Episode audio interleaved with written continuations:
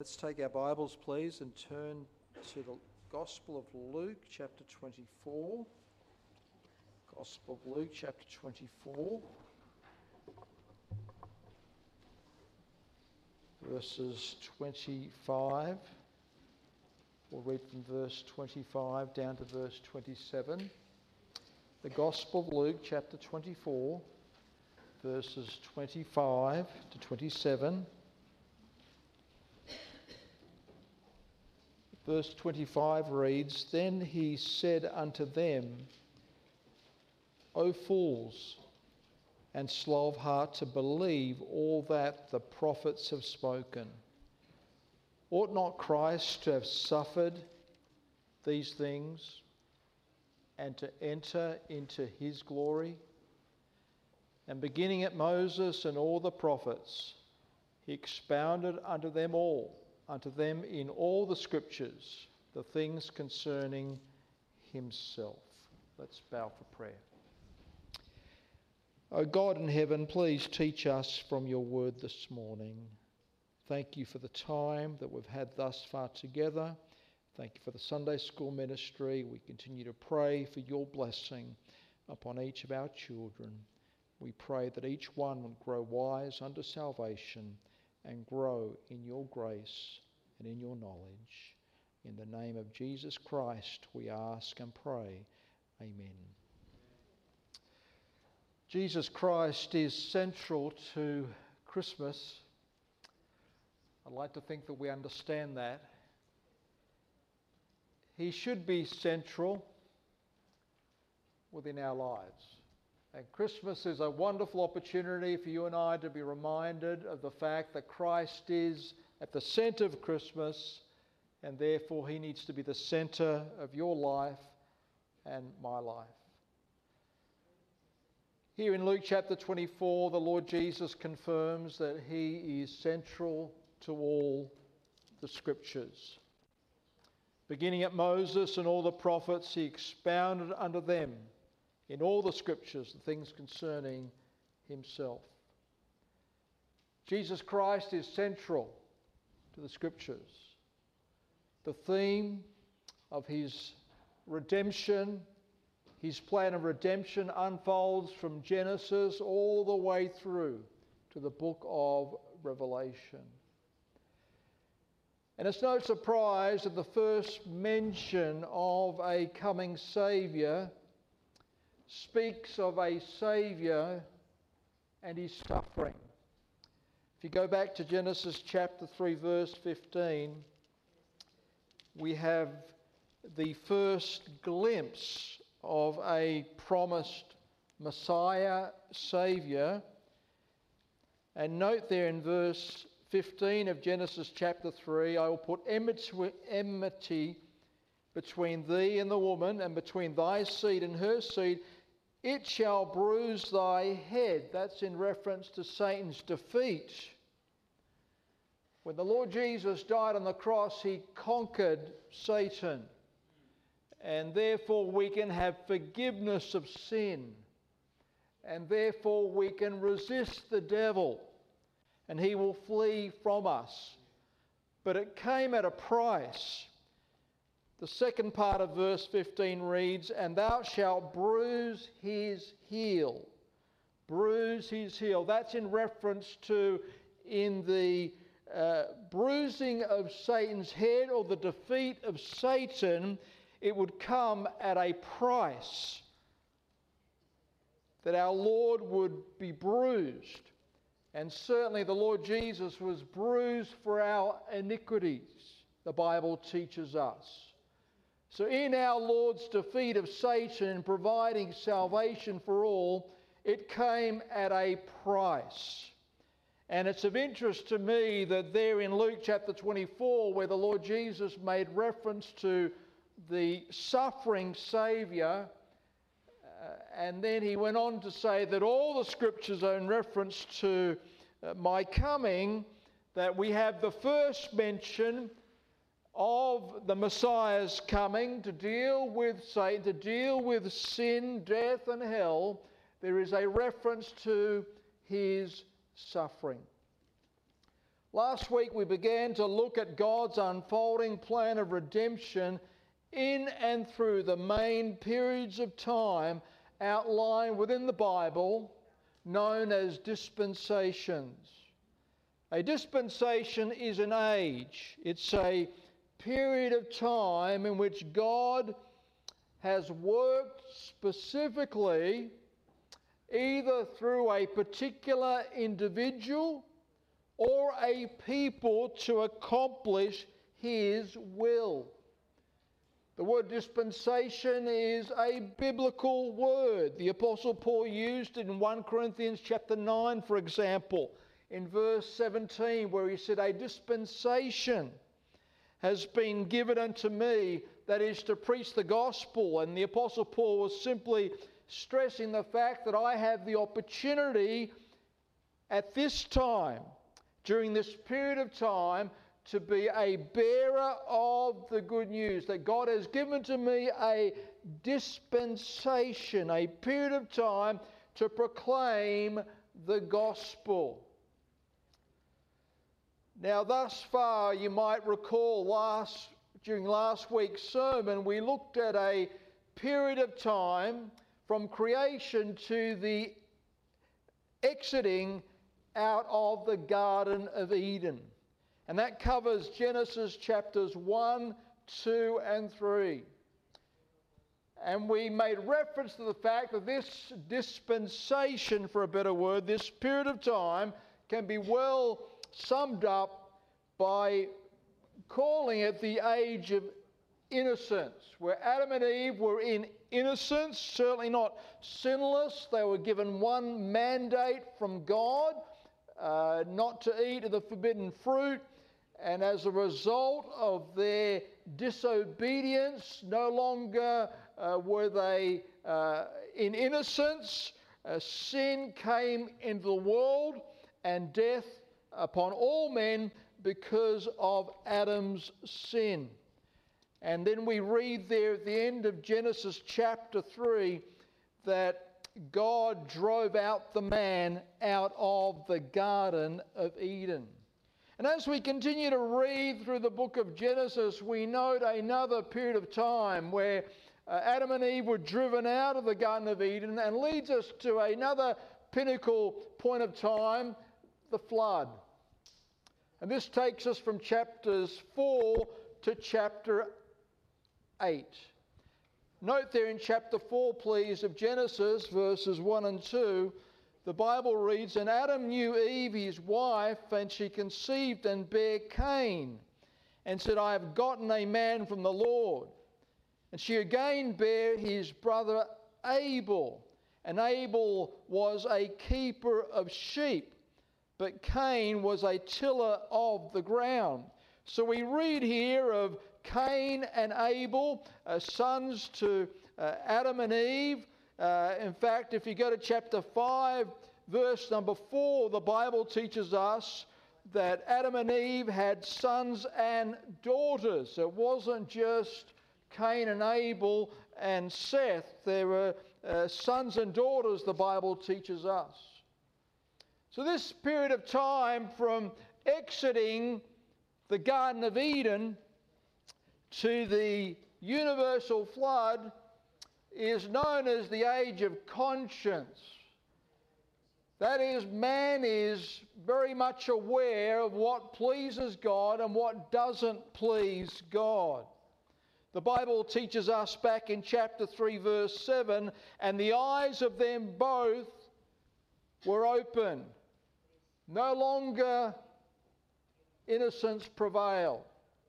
They had a strong conscience. They had an understanding of what brings pleasure to God and what does not bring pleasure to God. And we see that illustrated in two offerings made to God here in Genesis chapter 4. The story of Cain and Abel is a good example in contrasting that which is acceptable to God and that which is not acceptable unto God. Note there in Genesis chapter 4, verses 3 to 5. It reads, and in the process of time it came to pass that Cain brought of the fruit of the ground an offering unto the Lord. And Abel, he also brought of the firstlings of his flock, and of the fat thereof. And the Lord had respect unto Abel and to his offering.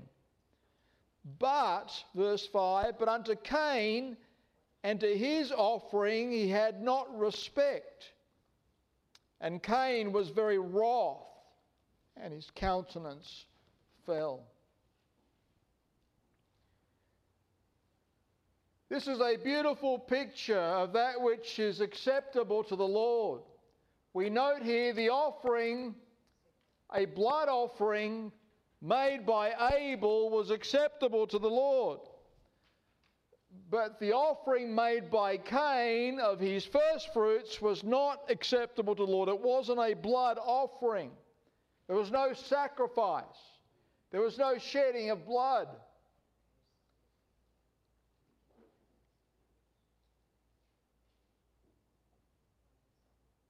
And we see within Abel's offering a beautiful picture of the acceptability of the death of Christ. That Jesus Christ became sin for us, he that knew no sin, that we might become righteous in Jesus Christ. Now, just like Abel did not deserve to die, the Bible teaches us that Cain, in his fury and in his jealousy, kills Abel, who offered a spotless offering, a sincere offering, a blood offering. We have a wonderful picture here that in Abel, Jesus Christ died for the sins of humanity. He didn't deserve to die. He was sinless, but he was willing to die. And that's where Romans 5:8 spells it out so clearly. But God commendeth or demonstrated his love towards us in that while we were yet sinners, Christ died for us. So we see that Abel's offering was pleasing to God the Father. In the same way that the offering presented by Jesus Christ in the shedding of his blood was acceptable to God the Father, and provided forgiveness for all humanity, we have a wonderful picture of God's redemption. How the innocent died for the guilty. He that was without sin died for sinners such as you and I. So once again, we have a beautiful picture of Christ's sacrificial death on our behalf to come in Abel's offering acceptable to God, and in Cain slaying innocent Abel. We also have a wonderful picture of the fact that Jesus Christ without sin was crucified, was killed, not for his own sin. He had no sin within him, but for your sin and for my sin. And we note here in Genesis chapter 4, verse number 9, the first mention of murder or in the Bible. Note there in Genesis 4:9, and the Lord said unto Cain, where is Abel thy brother? For he said, I knew not, am I my brother's keeper? Back in verse number 8, Cain rose up against Abel his brother and slew him. So God held Cain accountable for his actions. So here we note the first murder, killing of an innocent individual within the pages of Scripture. This period of time that is referred to by many as the age of conscience. Man is very much aware of that which pleases God and that which doesn't please God. Man continues to deteriorate as we read on from chapters 4, 5, and 6. And the Bible goes on to teach there in chapter 6, please, of Genesis. As man continues to deteriorate in his sin to the point where God said, it is enough, I'm going to destroy all living things and restart anew. And we see this in Genesis chapter 6, please, verses 5 to 7. Genesis 6, 5 to 7. And God saw that the wickedness of man was great in the earth, and that every imagination of the thoughts of his heart was only evil continually. And it repented the Lord that he had made man on the earth, and it grieved him at his heart. And the Lord said, I will destroy man whom I have created from the face of the earth, both man and beast and creeping things, and the fowls of the air, for it repented me that I have made them. Go to verse 11 and 12, please. And the earth also was corrupt before God, and the earth was filled with violence. And God looked upon the earth, and behold, it was corrupt, for all flesh had corrupted his way upon the earth. Oh, we've come a long way since exiting the Garden of Eden, but unfortunately in the wrong direction, in the wrong direction. And God is spelling out here in Genesis chapter 6, I've had enough. Enough's enough. I'm going to destroy all living creatures upon the face of the earth and the fowls of the air. We're going to start afresh. So we see within this a new dispensation, a new period of working where God chooses to work. And at this time, a man by the name of Noah was a bright light of righteousness. God commanded him to build an ark in order to preserve his family and to preserve of every living kind of land animals and the birds of the air. Note there in Genesis chapter 6, please, verse 8, but Noah found grace in the eyes of the Lord. Then go down to verses 13 and 14. And God said unto Noah, the end of all flesh has come before me, for the earth is filled with violence through them. And behold, I will destroy them with the earth. And make thee an ark of gopher wood. Room shalt thou make in the ark, and thou shalt pitch it within and without with pitch. And then we go down to verses 18 to 20, please. And with thee I will establish my covenant. So we see here a period of time where God is working through a man by the name of Noah. In Genesis 1 to 3, Adam and Eve. In chapters 4 to chapter 8, the key figure is Noah. And God said, I'm going to make a covenant with you. Verse 18 goes on to read, and thou shalt come into the ark, thou and thy sons and thy wife, and thy sons' wives with thee. And of every living thing of all flesh, two of every sort shalt thou bring into the ark, and keep them alive with thee, and they shall be male and female.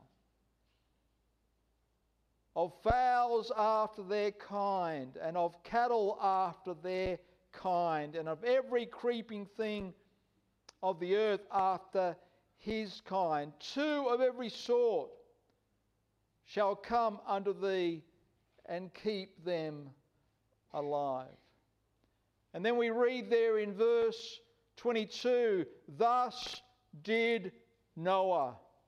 According to all that God commanded him, so did he.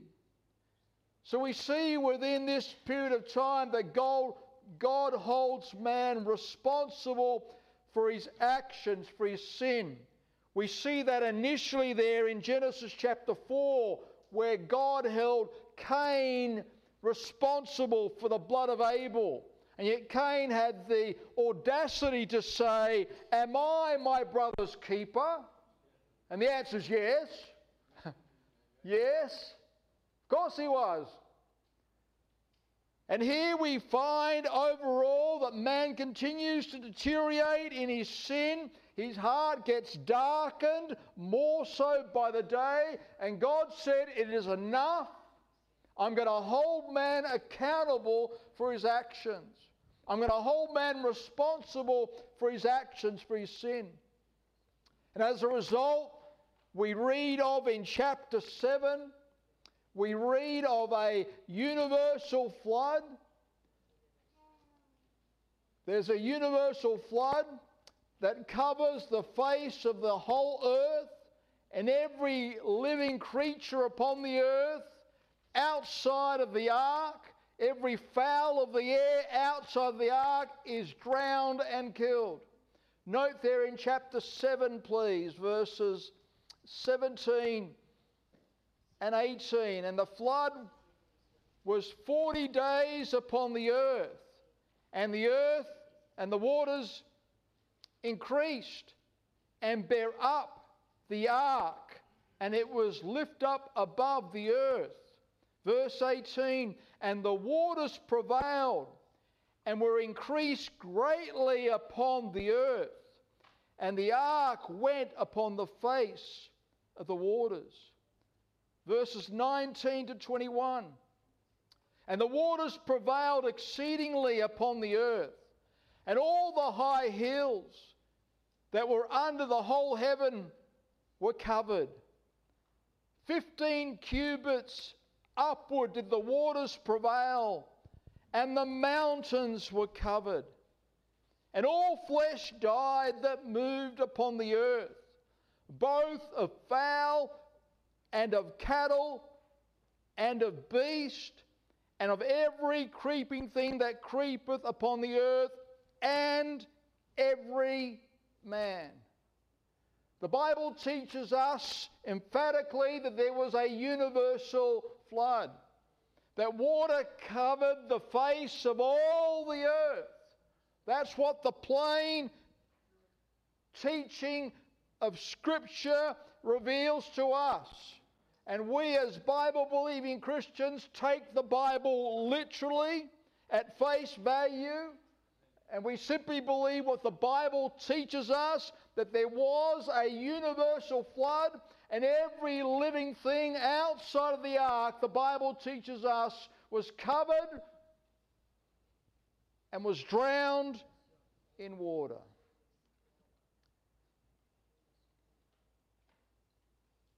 But Noah and his family were saved within the ark. And this is a wonderful picture of our security in Jesus Christ, that we are preserved within the ark of Jesus Christ by receiving Jesus Christ as Saviour. My friend, this morning, it's appointed unto man once to die, and then the judgment. Jesus Christ is the ark of salvation. In his death, burial, and resurrection, he offers life eternal. And for those that are willing to repent of their sin and invite Jesus Christ to be Saviour, God will save you from your sin, and you will be held secure within the ark of Jesus Christ. Because, my friend, judgment is coming. Just like judgment came in the days of Noah, judgment is coming. Man is constantly turning his back upon Almighty God. The wheels of God's judgment move slowly, but they move surely. My friend, judgment is coming. Man can blaspheme God, man can ignore God, but there is a day of judgment coming. It will not be by water, God promised that, but it will be by fire. Ultimately, judgment is coming, my friend, and there is only deliverance in the person of Jesus Christ. in the ark of Jesus Christ. He that has the Son has life. He that has not the Son of God has not life. 1 Peter chapter 1 verse 5 teaches us, who are kept by the power of God through faith unto salvation, ready to be revealed in the last time. Let me ask you this morning, have you made that decision to receive Jesus Christ as your own personal Saviour? Because He is the only ark of deliverance from judgment to come. All living things were drowned across the face of the earth during this period of time. But Noah and his family were spared within the ark. A wonderful picture of our security in Jesus Christ. That we are preserved within the ark of Jesus Christ by receiving Him as personal Saviour. Are you in the ark of God's salvation? My friend, judgment is coming. The floodwaters of God's just judgment are only around the corner. Are you prepared? Are you prepared? Prepare to meet thy God, said Amos of old. And I challenge you this morning, prepare to meet thy God, for judgment is coming. We go to Genesis chapter 8, please. Genesis chapter 8, note then verses 15 and 16. Following the subsiding of the waters that covered the face of the earth. Verse 15 reads, And God spake unto Noah, saying, Go forth of the ark, thou and thy wife, and thy sons' wives with thee. But note then verses 20 to 22.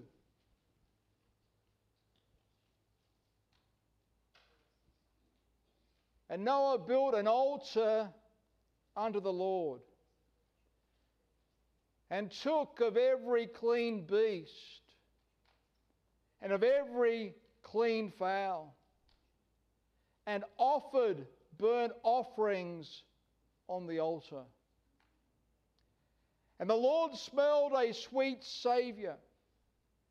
And the Lord said in His heart, I will not again curse the ground any more for man's sake. The imagination of man's heart is evil from his youth. Neither will I again smite any more everything living as I have done. And note verse 22.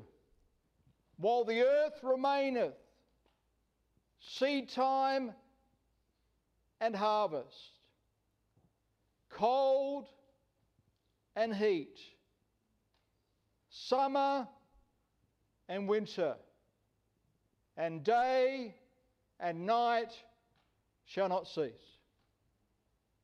So here we have climate change. Biblical climate change. That is, the climate will change. Day in, day out. The climate will change. There'll be cold, there'll be heat. There'll be the extremity of summer, there'll be the extremity of winter. It's as simple as that. Who holds the climate in his hand? Not a bunch of cuckoo climate change activists. God does. God governs the heat. God governs the cold. God holds back the rain. God sends rain. Summer, winter, cold or heat, God is in control. And therefore we worship not the climate, we worship the God that holds the climate in the palm of his hands. And here we see Noah, upon leaving the ark, that he presents an offering unto God. An offering that's well-pleasing to God. The first thing that Noah does in leaving the ark with his family, he builds an altar and he worships God. He worships God. And this brings to a close this second period of time that takes us from leaving the Garden of Eden, and we come to the end of a universal flood, and takes us here to the end of Genesis chapter 9. And my friend, I'd like to leave you with the thought that God is the one that holds our salvation in the palm of his hand. And my friend, if you've yet to receive the Lord Jesus Christ as your own personal Savior, the Bible teaches us there is only forgiveness in Christ. There is one mediator between God and men, the man, Christ Jesus. Just like there was only one means of salvation in Noah's day, and it was within the ark. My friend, there is only one means of salvation today. It's within Jesus Christ. Jesus Christ. For judgment is coming. Judgment is coming. Christians, judgment is coming. The Bible teaches us that Noah was a preacher of righteousness. He didn't just build a boat.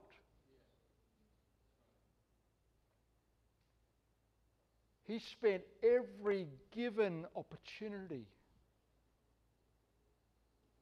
in warning people. Judgment is coming. Judgment is coming. But there is salvation available. It's within the ark. A preacher of righteousness did all that he could to warn people that judgment is coming. Judgment is coming. But there is salvation within the ark of God. And how sad that we read that only Noah and his wife and Noah's sons and their wives, only 8 individuals,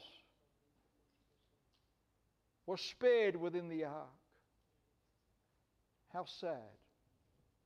How sad.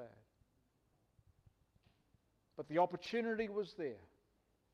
And my friend, I'd like to encourage you, if you're not a Christian this morning, judgment is coming. Judgment is coming. What a man sows, that shall he reap. Are you prepared to meet your Creator?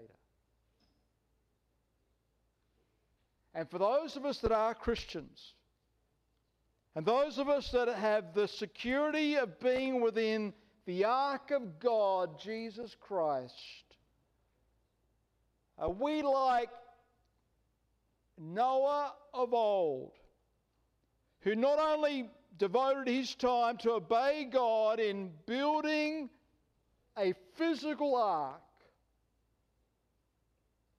I dare say he probably spent more time declaring the fact that you need to get into the ark. Because therein lies salvation. Christian, we have before us an opportunity to share a message of hope with others. Let's seize the opportunity. because judgment is coming. Oh yes, God said, I will not destroy the world again by water. God made that promise. That God will destroy the world to come by fire. For judgment is coming. Prepare to meet thy God.